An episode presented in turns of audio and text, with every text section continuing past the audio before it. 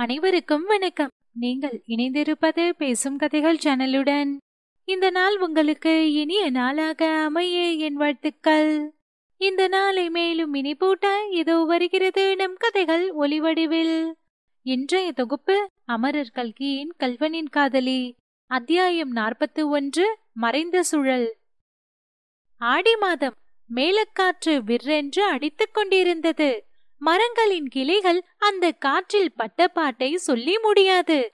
நாலா பக்கம் இருந்தும் ஓ என்ற இரைச்சல் சத்தம் எழுந்தது. பூங்குளம் கிராமம் ஜலத்திலே மிதந்து கொண்டிருப்பது போல் காணப்பட்டது. ஆறுகளிலும் வாய்க்கால்களிலும் புதுவெள்ளம் இருகரைகளையும் தொட்டுக்கொண்டு சுழிகள் நுரைகளுடன் அதிக வேகமாய் போய்க் கொண்டிருந்தது. வயல்கள் எல்லாம் தண்ணீர் நிறைந்து ததும்பிக் கொண்டிருந்தன. நாற்றங்கால்களில் இளம் நாற்றுகள் கொழு கொழுவென்று பசுமையாய் படர்ந்து இருந்தன. அந்த பயிரின் மீது சில சமயம் காற்று வேகமாய் சுழன்று அடித்த போது விதவிதமான சுழிகளும் கோலங்களும் தோன்றி மறைந்தன. தடாகங்கள் நீர் நிறைந்து அலைமோதிக் கொண்டிருந்தன. தாமரையும் அள்ளியும் புத்துயிர் பெற்று தல தலவென்று விளங்கிய புதிய இலைகளையும் மொட்டுகளையும் விட்டுக் கொண்டிருந்தன. அங்கொன்றும் இங்கொன்றுமாய் மலர்ந்திருந்த தாமரை பூக்களை மேலக்காற்று படாத பாடுபடுத்தியது மிருகங்களுக்கும் பட்சிகளுக்கும் கூட புதுவெள்ளம் வாழ்க்கையில் புதிய உற்சாகத்தை ஊட்டியிருப்பது போல் காணப்பட்டது. எருமை மாடுகள் தளர்ந்த நடையுடன் வந்து கொண்டிருந்தவை நீர் நிரம்பிய தடாகத்தை பார்த்ததும் அதிவேகமாய் பாய்ந்து வந்து தண்ணீரில் அமிழ்ந்தன கொக்குகள் கூட்டங்கூட்டமாய் பறந்து வந்து குளக்கரையில் புதிதாய் முளைத்து வரும் கோரைகளுக்கு மத்தியில் உட்கார்ந்து மௌனானந்தத்தில் ஆழ்ந்துவிட்டன. பசுமையான கோரிகளுக்கு இடையில் அந்த தூய வெண்ணிற கொக்குகள் நின்ற நிலையும் அவற்றின் நிழல் கீழே தண்ணீரில் பிரதிபலித்த தோற்றமும் ஆஹா எப்பேற்பட்ட கைதேர்ந்த சித்திரக்காரன் எழுதிய சித்திரமோ இது என்று நம்மை அதிசயிக்க செய்தன.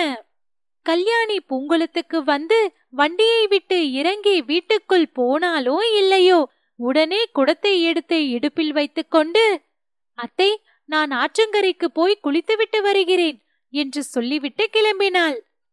என்னடி அம்மா இது? நாளைக்கு போய் ஆற்றில் குளித்தால் போதாதா? இன்றைக்கே அவசரமா?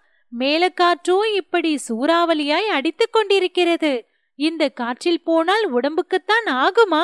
நான் தனியாயிருக்கும் போது நீ ஏதாவது உடம்புக்கு வருவித்துக் கொண்டு படுத்துக்கொண்டு விடாதே. என்னால் ஆகாது என்றாள் அத்தை.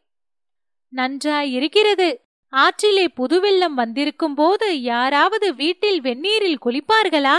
நான் மாட்டேன் என்று சொல்லிவிட்டு கல்யாணி கிளம்பி சென்றாள்.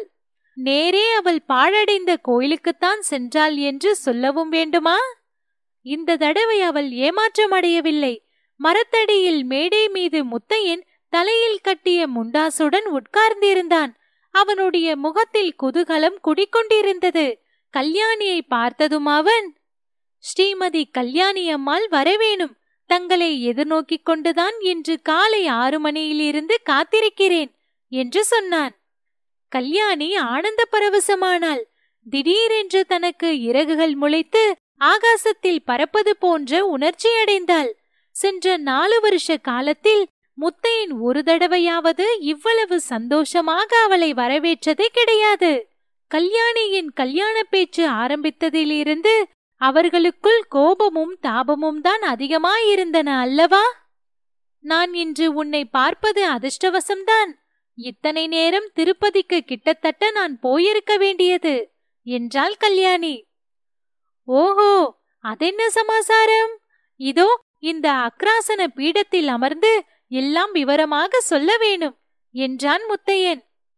அவளுடைய குடத்தை வாங்கி கீழே வைத்து அவளையும் அந்த மேடையில் உட்கார செய்தான்.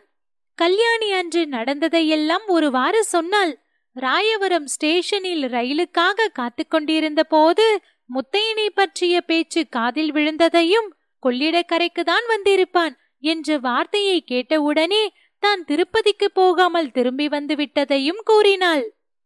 கல்யாணி உன்னுடைய இப்பேற்பட்ட அன்புக்கு நான் எந்த வகையில் தகுந்தவன் என்றுதான் தெரியவில்லை. உன்னுடைய அன்பை கூட ஒரு சமயம் நான் சந்தேகித்தேனே. அதை நினைத்தால் ஆச்சரியமாயிருக்கிறது என்றான் முத்தையன். கல்யாணிக்கு அப்போது ரயில்வே ஸ்டேஷனில் காதில் விழுந்த இன்னும் சில விஷயங்கள் ஞாபகம் வந்தன. அவள் முகத்தில் உடனே துன்பக்குறி தோன்றியது. அதெல்லாம் சரிதான் ஆனால் என்று கேட்க ஆரம்பித்தவள் தயக்கமடைந்து நிறுத்திவிட்டாள். என்ன என்ன? என்று முத்தையன் கேட்டான். கல்யாணி பேச்சை மாற்றி ரயில் ஏறுகிற சமயத்தில் நான் வரவில்லை என்று சொல்லிவிட்டேன் அல்லவா? அப்பாவும் சின்னம்மாவும் என்ன நினைத்தார்களோ தெரியாது. என்னை பைத்தியம் என்றே முடிவு கட்டியிருப்பார்கள். ஸ்டேஷனில் இருந்தவர்கள் கூட என்னை பார்த்து சிரித்திருப்பார்கள் என்று சொன்னாள். இவ்வளவுதானே கல்யாணி? நாம் இரண்டு பேரும் பைத்தியங்கள்தான். பைத்தியங்களாகவே இருப்போம். சிரிக்கிறவர்கள் எல்லாம் சிரித்துக் கொள்ளட்டும். இன்னும் கொஞ்ச நாள் தானே சிரிப்பார்கள்.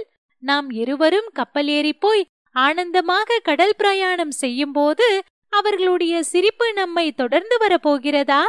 அக்கறை சீமைக்கு போய் ஆனந்தமாய் காலம் கழிக்கும் போதுதான் அவர்களுடைய பரிகாசம் நம் காதில் விழப்போகிறதா?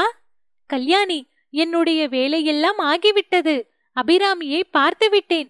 அவள் சௌக்கியமாயிருக்கிறாள். அவளை பாதுகாப்பதற்கு ஒரு ஆசாமியும் ஏற்பாடு பண்ணிவிட்டேன். இனிமேல் நாம் எங்கே வேண்டுமானாலும் போகலாம்.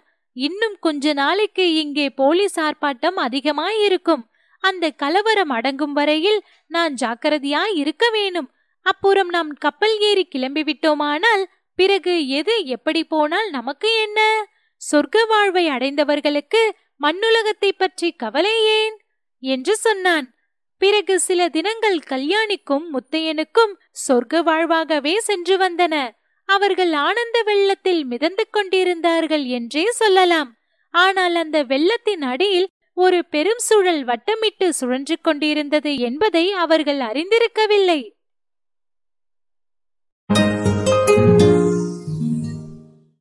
இத்துடன் அத்தியாயம் முடிவு பெற்றது. தொடர்ந்து கதைகளை கேட்டு ரசிக்க பேசும் கதைகளோடு இணைந்திருங்கள். நன்றி.